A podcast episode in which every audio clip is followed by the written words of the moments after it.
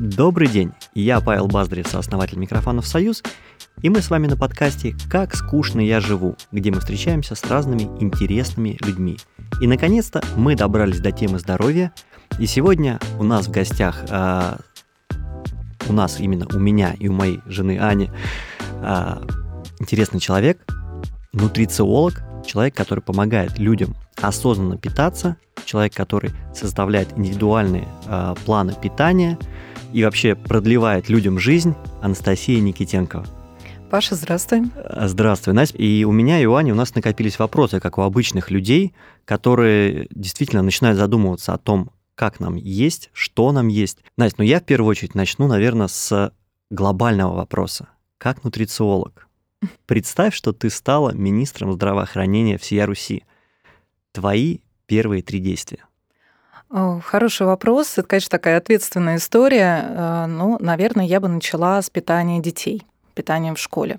Просто дело в том, что у меня был такой пример опыта э, работы в школе. Первое у меня образование политологическое, и я 4 года проработала учителем в школе в старших классах, вела общество знания. И я наблюдала это питание в столовых. На тот момент я не была нутрициологом. Так, это какой год был? Это, соответственно, было 10 лет назад. Ага. Вот. А потом у меня был еще такой, такой опыт а, параллельно вести один проект в школе. И тоже наблюдала, это уже было год назад. Так, ну школьные столовки – это какие-то огромные кастрюли, угу. там э, какао тебе черпаком наливают. Это было, наверное, в нашем детстве. Сейчас это немножко все по-другому. И я бы здесь обратила внимание на такую неполноценность питания. То есть то, что меня удивило в первую очередь, это то, что это нужно понимать, что питание у нас, конечно, составляется не нутрициологами или диетологами или специалистами по питанию, это прежде всего их ну, как бы сказать, высчитывают. Да? То есть это питание, которое составляет бухгалтер. Угу. То есть это должно определенную сумму стоить обед, и вот то, что туда поместилось, то поместилось. Там калории хотя бы считают? А, там могут определить, конечно же, контрольное меню, да, ага. сколько калорий это составляет, но мы говорим не только о калориях, мы говорим о достаточности белков, жиров, углеводов, клетчатки. И вот тут неполноценность питания – это то, что меня в первую очередь удивило. Поэтому, отвечая на твой вопрос, то в первую очередь я бы пересматривала школьное питание. В какую сторону? В какую сторону? Это, во-первых, э, его, э, ну, выбирая прежде всего тех подрядчиков, которые да, работают, выигрывают э, тендеры, да, работают со школами, а, то есть, которые предоставляют то или иное меню, насколько оно качественно. И второй момент в сторону ну, действительно пересмотра количества его ну, состава, да, именно ну, с точки зрения мяса, с точки зрения э, достаточности питания. А как ты думаешь, сейчас что, мясо недостаточно дают, например? Ну, то есть основная проблема в чем? А то проблема... есть, допустим, нехватка белка или нехватка клетчатки? Да, нехватка белка, нехватка клетчатки, это больше высокоуглеводное питание. Макароны, гречка, картофан. Да, да, да, да. И второй момент – это, конечно, ну, возможность, и об этом больше говорит, это возможность где-то предоставлять а, индивидуальное питание. То есть родитель, если он говорит о том, что его ребенку там необходимо в связи с какими-то аллергиями и так далее, а, какое-то отдельное питание, чтобы это было, ну, проходило гораздо легче. То есть доносить это до а, директоров школ угу. и так далее. Потому что я знаю, что есть с этим трудности. И такие трудности есть и в детских садах. У нас сейчас как раз, да, нет такая тема. Вот расскажи вкратце, что нам нужно вот от питания. Вот у дочери 6 лет, у нее непереносимость глютена, и нам врач посоветовал полгода посидеть на вот этой диете. То есть там какая-то невысокая у нее непереносимость, но она есть. Вот, и мы понимаем, что сейчас нужно прям все питание всей семьи переиначивать. Она ходит в частный детский садик, и там у них есть опция тоже без, ну, не а просто диеты, но вся суть, что это обычное питание, но оно на воде. То есть каша не на молоке, а на воде. Ну, соответственно, да, вот такая проблема, она действительно существует. То есть э, как составить это меню? Но хорошо, что если там руководство школы или там, детского сада, зачастую это в частных да, детских садах или школах, более лояльно. Но если мы говорим про учебные заведения, то здесь ну, я видела эту трудность, я видела эту сложность, это какое-то непонимание. Если говорить еще про какие-то введения, то, э, конечно, это говорить о питании, вводить этот урок в школах. Угу. То есть я бы больше здесь а, сделала бы акцент, да, уж если говорить о такой вот вольности, возможности, да, министра здравоохранения, то я бы начинала бы с детей. Так, есть окей, первое, первое, в общем, мы меняем а, диету. Да. Второе, мы начинаем детей учить. Нутрициология, Да. рассказывать это в школе. Нас этому не учили. Нам Мгм. никто не говорил, как правильно питаться.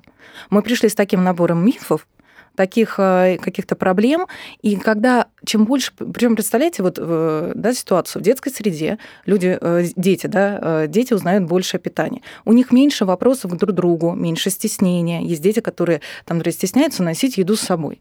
Но когда мы говорим и понимаем, почему это полезно, и нам говорит это авторитетный взрослый, да, то, соответственно, у нас и меняется к этому отношение. Ну и, по крайней мере, я в это верю и в этом убеждена. Что еще будет делать новый министр здравоохранения? Возможно, пересматривать качество каких-то продуктов. Наверное, а, пересмотреть, а, посмотреть на качество продуктов молочных, к примеру. А что с ними не так? Но что не так с молочкой, все равно есть к ней некоторые вопросы. Мы можем там встречать нормализованное молоко, нормализованные продукты, но насколько там действительно качественное сырье, это всегда а, большой вопрос. Ладно, хорошо.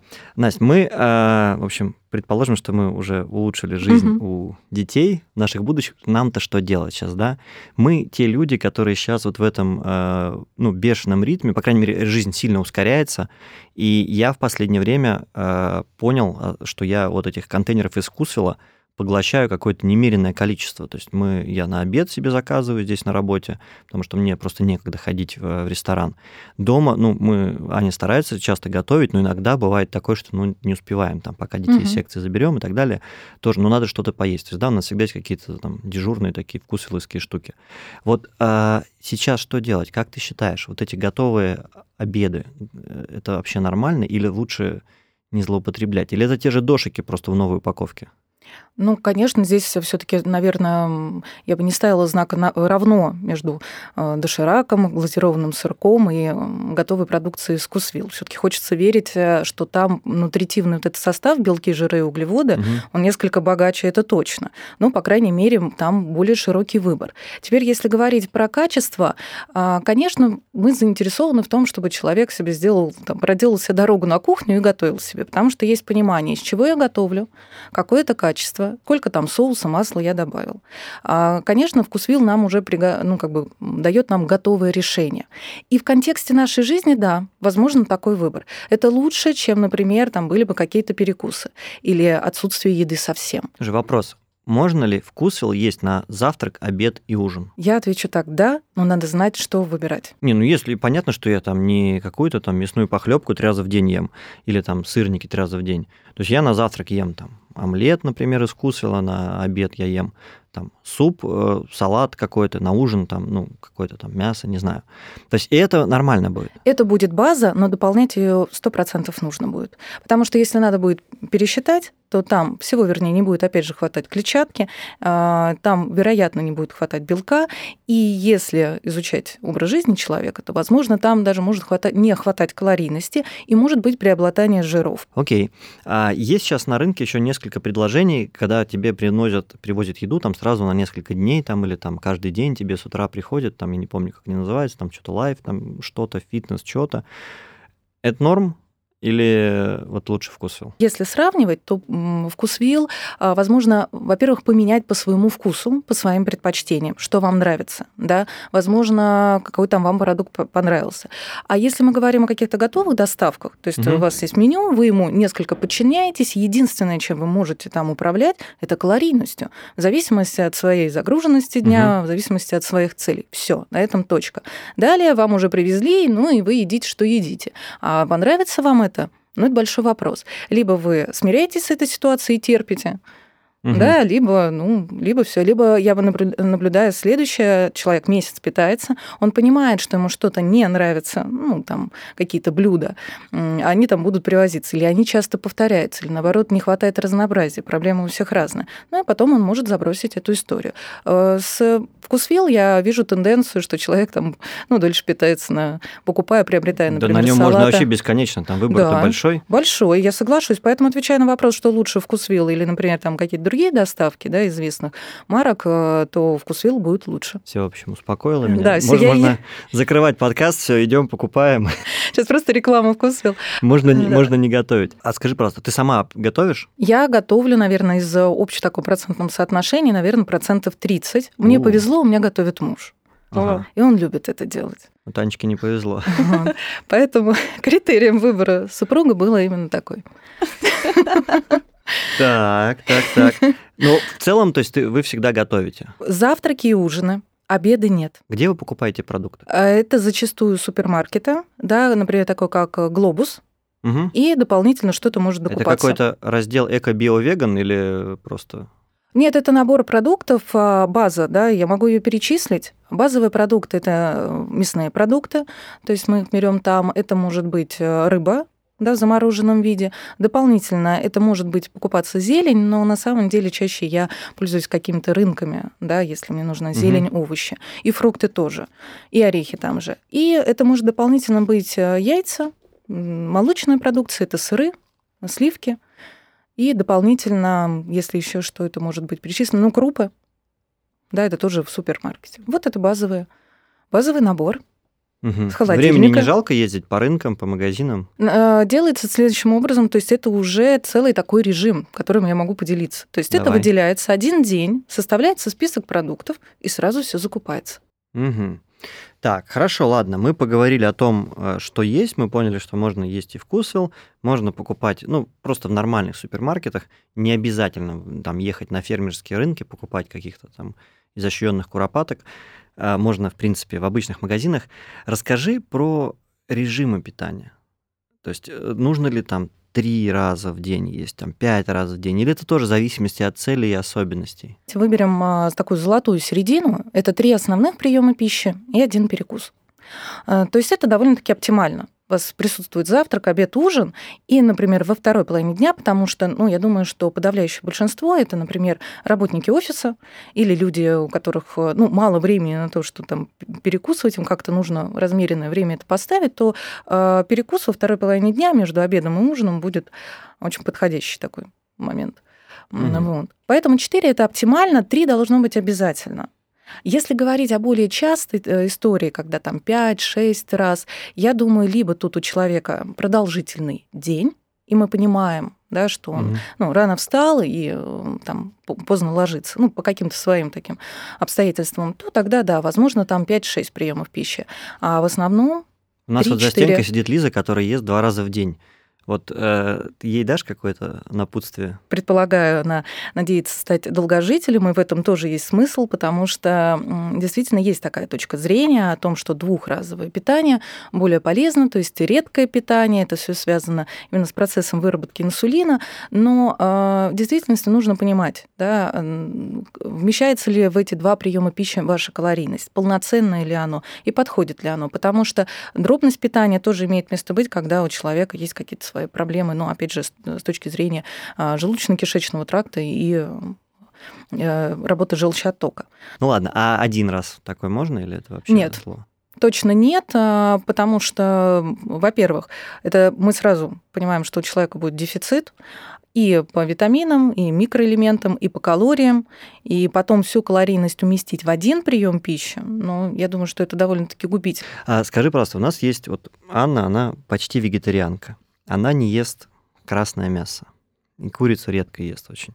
Вот что ты вообще думаешь про ве- вегетарианство? Насколько это э, ну, оправдано, неоправдано с точки зрения нутрициологии? Ну, касательно вегетарианства, э, я как тип питания да, рассматриваю. То есть, если человек выбирает для себя данный тип питания, то он должен понимать, а какие у него будут источники витаминов, если он, например, убирает там красное мясо, потому что это источник гемового железа. Да? То есть здесь он берет на себя некую ответственность. Это его выбор. И я очень к этому лояльно отношусь, если человек понимает всю ответственность, которую он несет, когда он какие-то продукты убирает. То есть, например, там полностью убирая источники мяса. То есть понятно, что здесь мы можем лишиться витаминов группы В. Ну, там B12, допустим, B9. Значит, он должен найти альтернативу. То это за этим должно быть следовать, наверное, изучение себя да, изучение продуктов питания. И хорошо за этим, когда стоит не просто философия, да, но еще и знания и аргументация. Поэтому Да, возможен такой тип питания, но я всегда поставлю галочку о том, что человек должен будет следить за своими анализами, а, конечно же, добавлять, а, возможно, какие-то витамины дополнительно, ну, потому что рацион может быть угу. неполноценным даже по, своим, ну, по своему аминокислотному составу. Окей, okay, слушай, прозвучала тема с анализами. Угу. Как часто стоит сдавать анализы, на твой взгляд? Ежегодно это точно. Хорошо, если два раза в год, то есть каждые полгода. Угу. А если же вы какую-то терапию применяете, то есть вы, например, пропиваете витамины, да, которые вам ранее назначались по итогам анализов, то через, через 3-3,5 месяца, потому что вы сдали анализы, вы определяете недостаточность, чего у вас имеется. Далее вы берете время на восполнение, потому что все-таки состав крови, ее реология меняется где-то за три месяца. Вот три месяца, три с половиной проходит, вы снова пересдаете какие-то уже конкретные анализы и чекаете свое состояние. Э, есть ли какие-то показатели, которые вот обязательно нужно помимо общего анализа крови? Я хочу сказать защиту общего анализа крови. Он очень показателен, если он в руках специалиста, который умеет его читать. Потому что уже в общем анализе крови мы можем увидеть у человека, например, дефицит группы витаминов В или э, предположить железодефицит. Или э, мы можем увидеть, что организм обезвожен или есть какое-то внутреннее воспаление. Конечно, другие анализы для нас уточняют всю эту историю. И тут э, биохимический анализ, который нам довольно-таки знаком, мы точно раз в жизни-то сдавали, например, холестерин, общий белок, да, допустим, э, мы также смотрели там фракции железа, могли посмотреть, и уже точно какие-то витамины. Хотя, конечно, есть неоднозначное отношение к тому, чтобы смотреть витамины именно в крови, но для начала этого было бы достаточно. Нужно посмотреть, а в какой ситуации сейчас человек находится. У него стресс, mm-hmm. может быть, недосып, а какой у него режим. Ты придерживаешься мнения, что нужно спать по 8 часов в день? Или считаешь, что можно спать быстрее, как говорил Арнольд Шварценеггер? Я все таки придерживаюсь, прежде всего, мысли, что должен соблюдать циркадные ритмы. То есть во сколько человек засыпает. Дело в том, что соблюдая вот этот сон засыпания до 23.00, да, соблюдая вот эту работу гормонов, помогая себе, вот это влияет на самочувствие человека. Сколько ему оптимально будет э, от 7 до 9 часов? Да, а потом уже вопрос, во сколько он просыпается. То есть он может просыпаться на пике кортизола, когда это период с 6 до 7 утра. Это плохо? Это хорошо, это наоборот правильно. А. Потому что кортизол нам помогает открыть глаза.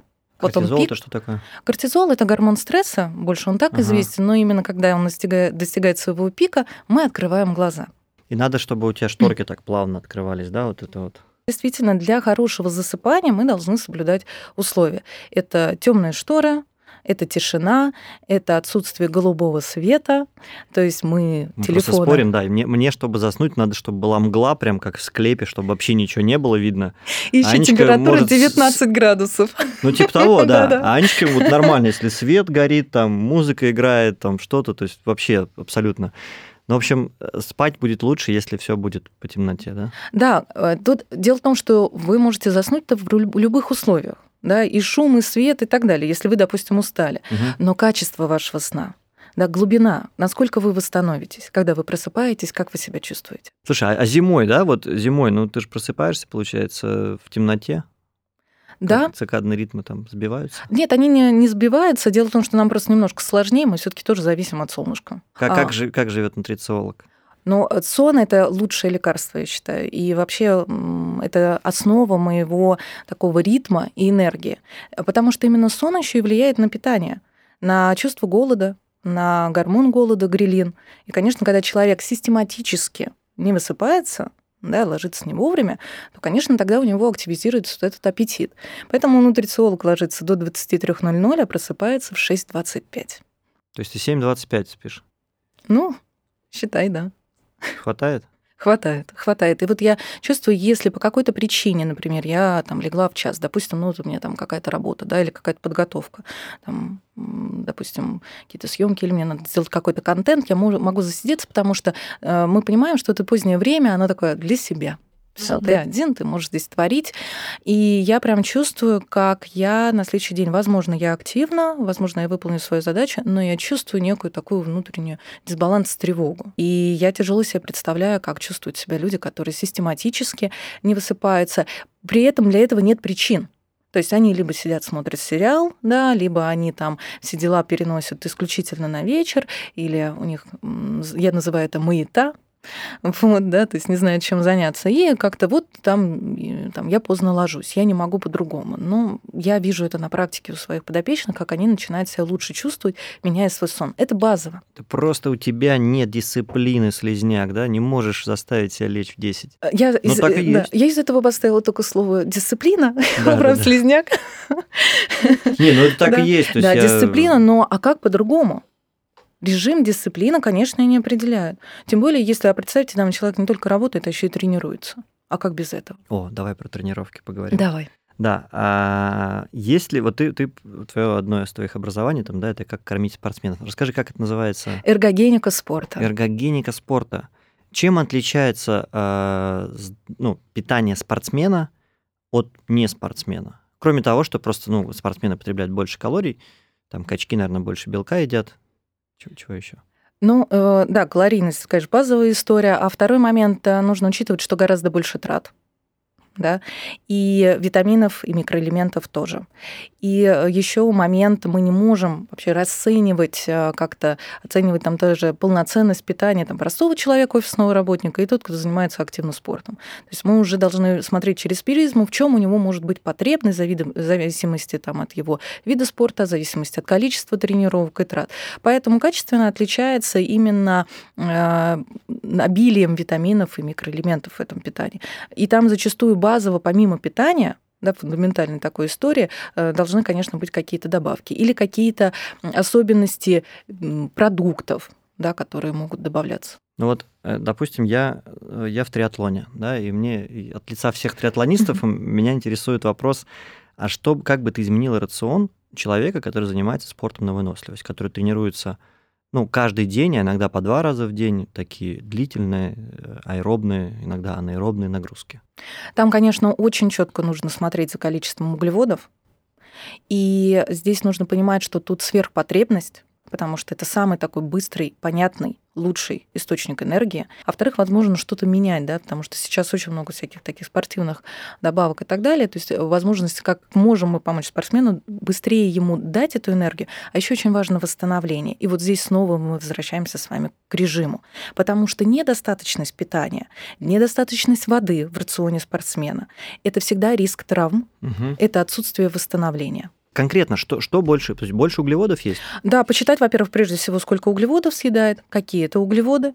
И э, еще тут очень важен режим питания. То есть, если у него есть какой-то тренировочный план, то мы смотрим, да, сколько у него тренировок, какие они, если, э, опять же, насколько перед нами подготовленный спортсмен. Потому что у кого-то выносливости хватает, и он спокойно может заниматься натощак с утра, и проблем никаких. А либо ему нужно переносить, там, например, бег позже, да, чтобы у него было время для того, чтобы он поел заранее, это успел усвоиться, перевариться, и, соответственно, да, он как-то на этой энергии мог заниматься. Обязательно наличие, во-первых, приемов пищи, э, посмотреть, оценить хоть раз свою калорийность. Если не хватает, то добирать. И обязательно посмотреть достаточность витаминов и микроэлементов. Это обязательно, опять же, надо понимать, там большие потери, а, да, если мы говорим про тренировки на выносливость, это большие потери а, калия, натрия, опять же, водорастворимых витаминов и микроэлементов, да, с потом. То есть здесь обязательно... Соль. Да. Просто солить все. Пить минералку. Воду, да, с электролитами. А Электролиты, они, получаются, как проводящие, да? Да, совершенно там верно. Ток какой-то там от сердца, по, к мышцам проводит и так далее. А, то есть надо больше солить. Окей. Я сегодня молодец. Пересолила с утра. Да, я поэтому такой, прям, видишь, как много энергии, хорошо. А, так, окей, больше соли, ну, солей всяких разных, а, больше углеводов. Расскажи, углеводы же разные, да, есть Да. побыстрее углеводы, там, типа риса, наверное, есть подлиннее, типа макарон там из твердых сортов пшеницы. Какие, на твой взгляд, самые прям вот классные углеводы? Классные углеводы – это сложные углеводы. И это крупы. Это нам знакомая гречка, это нам знакомый рис. И вот, кстати, здесь тоже очень интересно, прям сразу свяжу со спортом. То есть здесь, если вы правильно рассчитываете, сколько у вас времени от приема пищи до тренировки, вы даже можете определенную крупу выбрать. То есть для вас, например, если немного времени, это там, например, там, ну, около двух часов, там, полтора, возможно, вам и рис подойдет. Угу. потому что его процесс расщепления и вот это получение ну, кстати, энергии... да, сколько, сколько времени проходит от того, как я съел тарелку риса, и до того, как она начинает перформить, выдавать? Я думаю, э, ну, точные данные, это надо посмотреть, возможно, ряд исследований, но я бы определяла время 2-2,5 часа. А макароны? Э, тоже, опять же, как они сварены. То есть можно их разварить. Альдента. Альдента здесь, ну, 2,5 часа точно понадобится. Ага. А если их разварить, то история может поменяться. Окей. То есть они чуть быстрее будут усваиваться. Окей. Слушай, а среди некоторых атлетов а, практикуется кето-диета, палеодиета. Можешь вкратце рассказать, а, в чем особенности этих диет и а, ну, что ты о них думаешь? Ну, касательно особенностей этих диет, я, наверное, начну с кето. Давай так, три самые популярные диеты. Три самых популярных. Это кето-диета, это палеодиета и среднезер... среднезерновая. Да, среднезерновая. Средиземноморская диета. диета. Да, да, спасибо, Паш. Вот. Это три популярных э, диеты, и, соответственно, если говорить про кето-питание, я думаю, что здесь э, с небольшой такой оговоркой, потому что есть все таки некое такое ответвление, отличие, когда э, называют диету низкоуглеводная. А, то есть это похоже с кето-питанием, но там немножко отличается, там чуть больше белка, чуть больше углеводов, чем на чистом кето-питании. А, вот, это преобладание, но в любом случае это преобладание жиров. Почему к этому приходит? Потому что, ну, во-первых, а, вот это вот э, пронаблюдали, да, как реагирует тело на то, э, когда источником энергии становятся жиры, как это сказывается на весе и на общей форме. Угу. Но, опять же, кетопитание, конечно же, имеет свои какие-то ограничения. Вообще это вид лечебного питания. все таки оно применялось для людей больных Э, эпилепсией, потому что увидели влияние, да, нет, возможно, каких-то скачков эмоциональных, как это на высокоуглеводистом питании мы наблюдали. Здесь, э, опять же, влияние на работу мозга, то есть как человек, э, на концентрации его, на его когнитивных способностях, то есть как угу. он думает, как он собирается, его работоспособность. Типа это на, тоже на кето лучше все лучше, работает? да, есть такое, есть такие исследования, но, опять же, состояние кетоза кетоза, оно очень а опасно. Что такое кето вообще? Что, это, что такое кетоз – это состояние, при котором а, клетке наблюдается углеводное голодание. Да? Угу. И, соответственно, начинается деление жиров, и появляется большой, такой большой объем а, кетоновых тел. Что такое кетопитание? Это соотношение белков, жиров и углеводов 20-60-20. И угу. получается, если вы вдруг это соотношение еще уменьшаете, то может случиться так, что и еще при этом ну, не соблюдаете свою калорийность, то есть вы в принципе уже в дефиците а, калорий, в дефиците энергии, то тогда в качестве энергии при нехватке углеводов может использоваться не жиры, а белок. А хуже, когда ваш собственный белок. Мышцы и, высыхают, да, вот это вот? То есть, может быть, э, там показатель общий белок может э, падать. Я наблюдала это у людей когда они совсем сократили углеводы, им не хватает энергии, и через какое-то время они говорят, вы знаете, я даже не могу ходить в спортзал. Ну, просто там, не знаю, даже на какие-то групповые. Слабаки. Да, вот. А оказалось, что там настолько... И мы думаем, вот э, я смотрю по анализам, и могу классически рассуждать о том, что, ну, как нутрициолог, да, что я вижу. Там, допустим, упал общий белок. Я могу сказать о том, что, ой, наверное, у вас не хватает белка. Мы начинаем смотреть рацион, а его достаточно, не хватает углеводов, и поэтому идет трата своего собственного. Окей. Okay. Кето, э, подведя итог, это соотношение белки, жиры, углеводы 20-60-20, это кетоз, это углеводное голодание в клетках, это мы перестраиваем организм и учим его работать на жирах. Да. Палеодиета. Палеодиеты. Э, интересный такой формат диеты. Почему? Потому что, как вот наблюдается, она применяется чаще при аутоиммунных заболеваниях. Объясню почему. Потому что а, это вид диеты, где исключается, например, глютен, молочные продукты, да, отдается предпочтение качественному белку, овощам, мы можем также увидеть, что там а, могут э, убираться крахмалистые продукты, то есть, например, там картофель может быть исключен. И, конечно, мы здесь палео, да, то есть мы что здесь в основе? Здесь те продукты, которые не были ну, получены каким-то промышленным mm. образом. То есть то, палео, что было... как в палео, в палео там, период, да, да, палеолитические да. там эти астралопитеки или... Да, все очень ага. просто вот все, что нам знакомо, такая базовая история.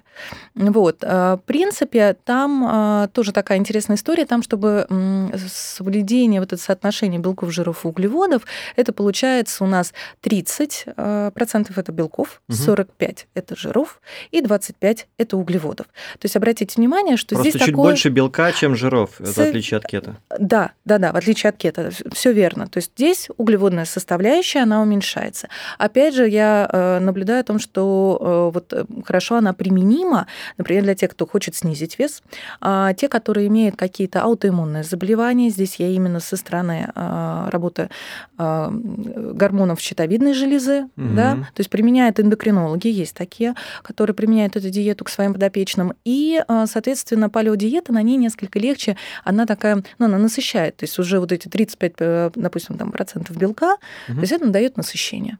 А почему при этом запрещают глютен и молочку? А это уже результат э, промышленной обработки, то, что вырастил человек, а не природа. Ну, глютен, Зерновые, это он же содержится в зерне. Да, в зерне, а кто его посадил? Ну, оно же там как-то само да, росло. Да, да, да. Вот, поэтому здесь, э, то есть эти продукты убираются. Но просто для определения... А как это... сам по себе, как глютен, что происходит на, там, не знаю, на клеточном молекулярном уровне? Угу. То есть каким образом глютен стимулирует аутоиммунные заболевания. Потому что у нас, ну, у нас это очень актуально, у нас угу. вот у дочери аллопеция, а, и это как один, одна из версий, то есть это следствие некого аутоиммунного процесса, когда угу. иммунитет гасит волосяные фолликулы. У меня аутоиммунное заболевание крови, то есть я э, думал, я вообще там у меня рак крови, думал, я умру. Я ходил там, смотрел, но в итоге там угу. ничего не подтвердилось. Э, и просто сказали, ну это аутоиммунное заболевание, вот просто наблюдайся. Там, типа у тебя есть какие-то раковые клетки, но они там спят, могут проспать там всю жизнь. А, ну, это аутоиммунный процесс. У меня теперь вот вопрос, мне что, нам надо все таки вот до, до конца жизни перейти сейчас на палеодиету? Ну, здесь просто... И, и вопрос еще про глютен, да, просто угу. вот что конкретно он делает? Что он э, конкретно, то есть это глютен как э, носитель, да, то есть э, глютен именно вот это вот клейковина, да, то есть наличие глютена, почему его нужно исключать, да, потому что он может провоцировать вот эти воспалительные глютен процессы. это что? Это какая-то клестер вот такой, да, да? Или да, да, будем считать это так. И он преобладает и существует именно в зерновых. И у нас ага. очень мало а, продуктов, э, ну, которые без глютена, то есть он везде его частицы могут встречаться. Конечно, а, глютен опасен для людей, у которых а, есть такое заболевание, как э, целиакия. И их обнаруживается все больше, потому что появляются исследования, которые позволяют обнаружить, да, и люди, больше людей э, делают, например, генетические анализы и определяют свою непереносимость глютена. Вот так. И бывает, когда глютен исключается временно, как провокатор, подогревающий... А почему, почему он провоцирует? Но так его воспринимают наши иммунные клетки. То есть такое же бывает со стороны молочных продуктов. Угу. Интересно. Э, означает ли это то, что ты бы рекомендовала всем сделать э, анализы на непереносимость глютена? Я, наверное, бы, Паша, рекомендовала бы всем сделать один раз в жизни генетический анализ. Мы Это... сделали, да.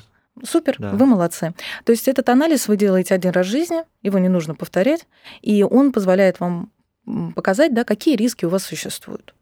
И, соответственно, там, какие там, возможности, э, что может передаться, там, например, ребенку.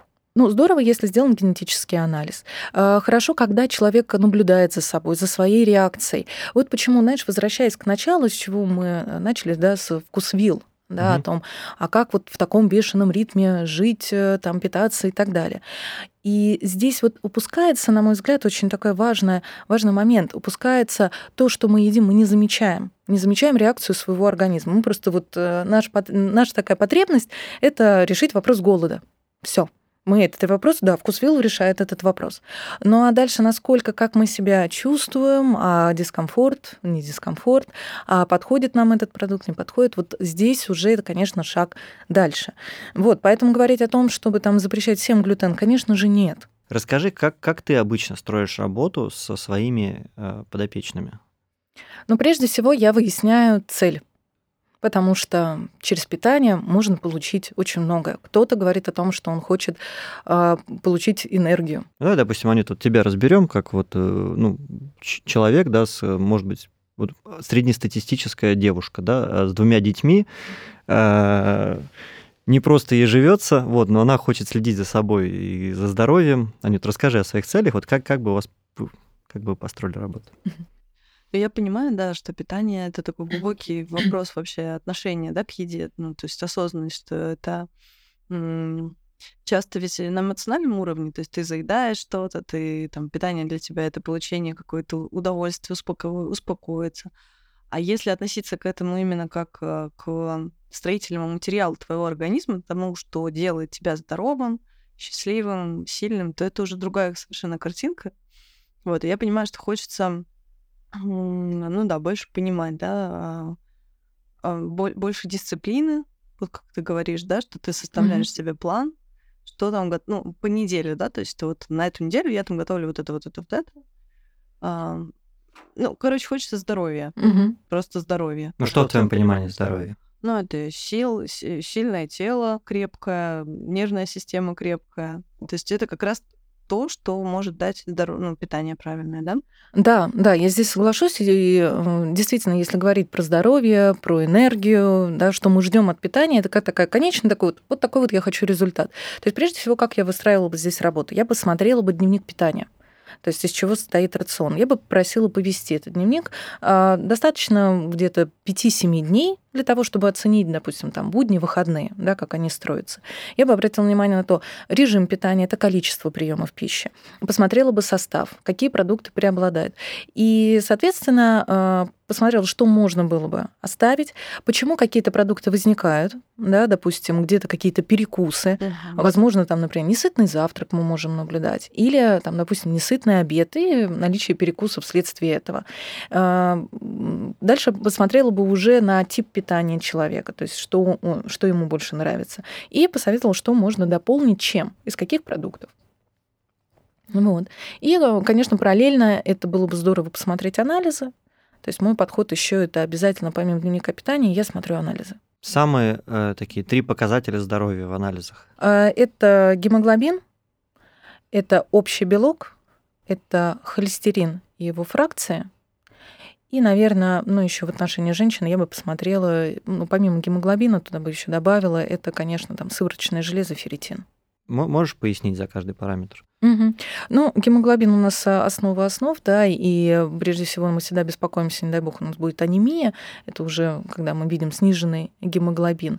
Гемоглобин и... это способность э, трансфера кислорода клеткам. Совершенно верно. Достаточно. То есть это прежде всего, что определяет наше, давайте так, самочувствие. Вот если, ну, конечно. Вот человек с пониженным гемоглобином, да, он и внешне, мы можем это определить по внешним каким-то признакам, его самочувствие. Но это уже такая крайняя точка.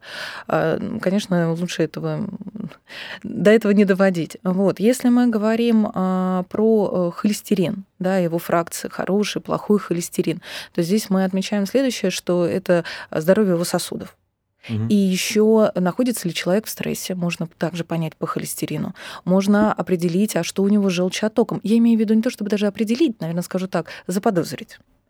А если мы говорим, ну, про общий белок мы уже много сказали, да, о полноценности вообще питания, посмотреть. Ну и в случае женщин, да, сывороточное железо, ферритин. Ферритин – это депо железа, то есть сколько он в запасе, а сывороточное железо, сколько у нас железа в сыворотке крови. Угу. Хорошо. Хорошо. Мы э, в обсуждении анализов мы еще не затронули все-таки средиземноморскую диету. Мы поговорили угу. про кето-диету, э, где у нас мало совсем углеводов, э, палеодиету для тех, кто страдает аутоиммунными заболеваниями, где как раз углеводов чуть больше, чем в кето, но все равно меньше, чем в обычном рационе. И теперь средиземноморская диета. Расскажи про нее, пожалуйста. Ну, э, это диета, наверное, которая содержит в себе больше всего исследований. Поэтому она такая популярная. Вот это нужно понимать, а, потому что исследования продолжаются, продолжаются. То есть э, статистика, она набирается в защиту этой диеты. А, ну, во-первых, сначала ее рассматривали с точки зрения э, именно обеспечения качества жизни, потому что это питание, которое ну, в своем многообразии подходит очень многим. И а, это разнообразное питание, это сбалансированное питание, это наличие продуктов. То есть мы должны понимать, что там наличие большого количества овощей, фруктов, ягод, то есть это уже пищевые волокна, клетчатка. Мы а, там достаточное количество белка, и особый акцент там делается на полезные жиры. То есть это оливки, орехи, семена, там оливковое масло, Мгм. там растительные масла, да, в общем количестве. Да. А что, кстати, да, какая из этих диет а, в лучшей форме позволяет сохранить наш мозг? В лучшей форме это та диета, где, во-первых, адаптирована к вам индивидуально, но если сказать прям конкретнее, да, Да. то это где сокращены количество углеводов, сахаров, рафинированных продуктов. Слушай, извини, тогда у меня сейчас Да. сразу опасения, потому что я когда много, ну, бегаю там на велике, мы гели едим. Да. Углеводные гели, там в одном геле 48 грамм углей, и они там супер быстрые. Или я пью там напиток на основе мальтодекстрина и фруктозы, там просто в обычной жизни это я- умереть можно, если его выпить. Вот. Вопрос, э, как, как с этим быть? Это тоже плохо влияет на мозг при нагрузке физической, если мы... А, Понимаешь, э, для тебя это источник энергии. Да, То есть ты потребляешь и сразу используешь. да. Ты потребил, использовал. То есть это знаешь, как заправить машину бензином, и она поехала. Вот тут примерно такая же история. А если мы же мы говорим об э, обычном человеке, то он потребил и никуда не использовал. Единственное, надо понимать, что главное у нас такие так называемые обжорки – это мозг и центральная нервная система. Вот мы базово обеспечиваем ее. Все, что сверхтраты дальше идут, да, это, соответственно, все, что выше нашего основного обмена, а у тебя все-таки твой пример это сверхтрат, и Мгм. поэтому тебе нужен источник энергии. Но ты, ты его используешь, понимаешь? То есть у тебя нет вот этих рисков, ты в них не попадаешь.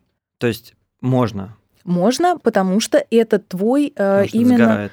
ну это это то, на чем ты будешь заниматься. А, Я правильно понимаю, то есть источник долголетия, ну, один из э, рецептов долголетия – это сохранить свой мозг. Сохранить мозг Да. нам позволяет отсутствие э, сладостей, э, булочек, тортиков, конфеток с чаем и так далее. Это наличие еще и а, таких там суперфудов, как а, орех, а, да, например, потому что эта а, еда должна быть богатой не только калориями, да, вот потому что мы о еде как можем говорить? Да, это источник энергии. Ну, допустим, да, как сейчас ты сказал, там а, мальтодекстрин и, а, допустим, фруктоза – это источник энергии. Мгм.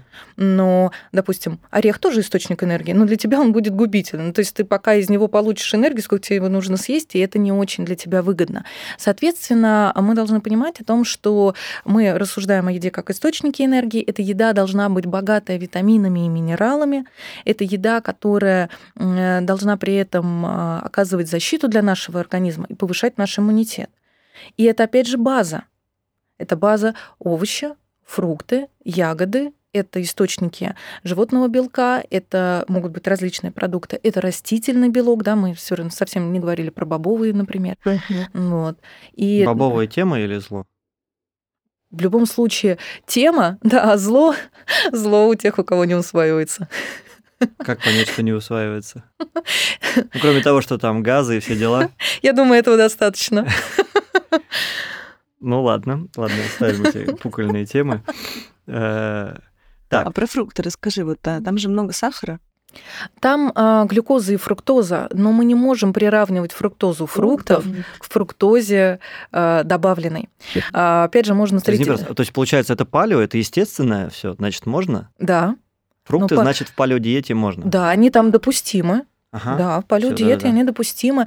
Ну, единственное, там может быть какая-то небольшая коррекция, да, по количеству сахаров, но не более. Но Вопрос очень классный про фрукты. Прям давай р- р- раскроем эту тему. Ой, это очень популярно, и вокруг этого дискуссии. В общем, давайте так. Знак равно между фруктами и фруктозой добавленной мы не можем ставить. Почему? Потому что фрукты – это еще наличие витаминов, минералов, клетчатки. Вот что для нас важно в фруктах и в ягодах. Если говорить про современную нутрициологию, то она больше выделяет, конечно, дает предпочтение ягодам. Там сравнительно меньше фруктозы. Дело в том, что человек э, ну, потребляет, особенно в сезон, ну, много фруктов. Я вижу дневники питания, и не нужно там думать, а, допустим, Всемирная организация здравоохранения, ну, где-то примерно а, там по- порции фруктов, ну, 300 грамм, будем считать, да. Ну, представьте себе, что такое 300 грамм арбуза. Вы верите в то, что человек съедает 300 грамм арбузов? Я, например, нет. Я знаю, что он съедает спокойно больше. И это продолжается, ну, такое время основательное Мгм. все лето. Поэтому по фруктам все равно стоит себя несколько ограничивать. Но опять же, кому?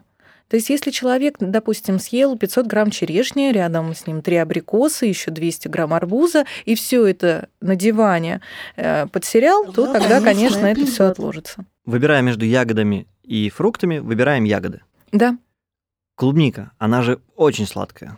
Поэтому, конечно, есть комментарии к тому, какое количество. Да, Сколько но... клубничек можно съесть без, без угрызения совести? Без угрызения совести. Но если это большая клубника, то, наверное, там одна достигает, мне кажется, там 30-50 грамм точно. Поэтому, опять же, а, от общего количества мы Сколько должны с штук? вами... Три. Пять. И больше ничего нельзя уже потом. Да, это не целый лоток, пожалуйста. Нельзя клубнику, пять клубник, потом еще две ежевики, Малина яблоко прекрасная. Прекрасная ягода малина. Смородина. Прекрасный источник витамина С. Мгм. Разнообразие. Слушай, а вот есть же фрукторианцы. Люди, Да. которые мы вот э, лично знаем, там, детей даже, которые только фрукты едят.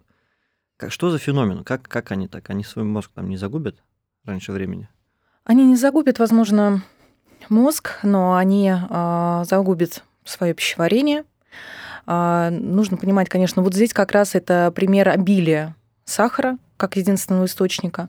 Это очень губительно для а, желчеоттока, потому что желчный пузырь, он спазмируется именно на жиры. Представляете, здесь они полностью отсутствуют. И поэтому ничего это не имеет со здоровым питанием. Ладно, тогда уж вкратце, раз уж фрук- фрукторианцы затронули, давай еще сыроедов тогда по ним проедемся. Они тоже умрут раньше времени? Но я здесь не могу определять э, долгожители, недолгожители, да, и так далее. Но это все-таки уже примеры крайности в питании. И э, я думаю, не зря существует нутрициология и диетология, науки, которые существуют довольно-таки давно, и которые прежде всего э, выбирают своими принципами, принципами сбалансированность и рациональность. Ничего общего я данными типами не... Сыроедство да. зло. Грибы Да. можно есть? Да, Нормально. Жареные лисички. с утра. Окей. Хорошо, слушай, а, кстати, про, жар, про жарку, да, вот у нас, раз уж мы тут добрались до нутрициолога, э, разница есть, жарим на подсолнечном или на кукурузном масле? А, Во-первых, э, я бы, конечно, убирала бы подсолнечное масло и кукурузное. Э, Скорее, тут надо сначала рассмотреть, есть рафинированные, есть нерафинированные масла. Это вот первое, от чего мы Мгм. отталкиваемся. Далее мы смотрим, какое это масло, да, потому что, например, на, э, допустим, там, рафинированном подсолнечном, но, по идее, мы можем да, э, готовить продукт, потому что здесь уже воздействие тепла идет на масло. А Далее мы смотрим о том, какая, какой температурный режим. Поэтому, если Ну, на говорить... сковородке, мы же не знаем, может, там градусник не прикладываем. Лучше выбирать другие виды, виды масел, например, если это будет топленое масло, если Масло это будет как... кхи, да? Да, совершенно верно, Ну, тоже как щас на вариант. жарим очень. И, э, и это источник э, жиров тоже полезный. То есть его можно... И на нем, да, действительно, он вы- выдерживает высокие температуры. Есть еще масло авокадо. Круто, круто. Слушайте, ну, мне кажется, мы задали уже прям, я исчерпал свои вопросы, у меня, мне теперь вообще все понятно, что есть, куда есть, я перехожу на палеодиету, я думаю, мы с Настей еще поговорим, может быть, отдельный какой-то рацион составим нам семейный. Ну, потому что я, когда, когда я, там, я дочери накладываю какие-то палео, там, штуки, там, мясо или еще что-то, а сам там навариваю, наяриваю макароны с сыром, то есть она на меня смотрит со слезами и говорит, почему мне нельзя? Ну, по-любому надо переходить всем сразу, потому что... ну, Ну, да, да, то есть потому что туда, если мы, кстати, начинали с темы детей, да, и сейчас к ней так вот э, переходим, конечно же, ребенок смотрит, прежде всего, первые привычки он приобретает из семьи. И он там знакомится со вкусами. И там ему объясняют, почему это полезно или не полезно. И, конечно, а, образованности нам в этом отношении где-то, возможно, не хватает, да, а, где-то нам не хватает аргументации, ну и знакомства с какими-то продуктами. И в этом отношении а, промышленность пищевая, она все таки все равно нас поддерживает, потому что встречается много безглютеновых продуктов, и там те же самые безглютеновые макароны мы можем найти, и там безглютеновый хлеб и так далее. Э, Классно, классно, все понятно, э, понятно, что есть, понятно, как жить долго, как сохранить свой мозг э, во здоровье. Я теперь практически понял, как мне излечиться от всех аутоиммунных заболеваний. Надь, спасибо большое. Друзья, с нами была Анастасия Никитенкова, э, нутрициолог. Обязательно залетайте к ней э, на консультацию. Это стоит разумных денег, и это точно оправданные вложения. Это будут супер вложения в ваше здоровье и долголетие. Анастасия, Спасибо. спасибо, что пришла. Спасибо. Спасибо вам, ребят. Спасибо.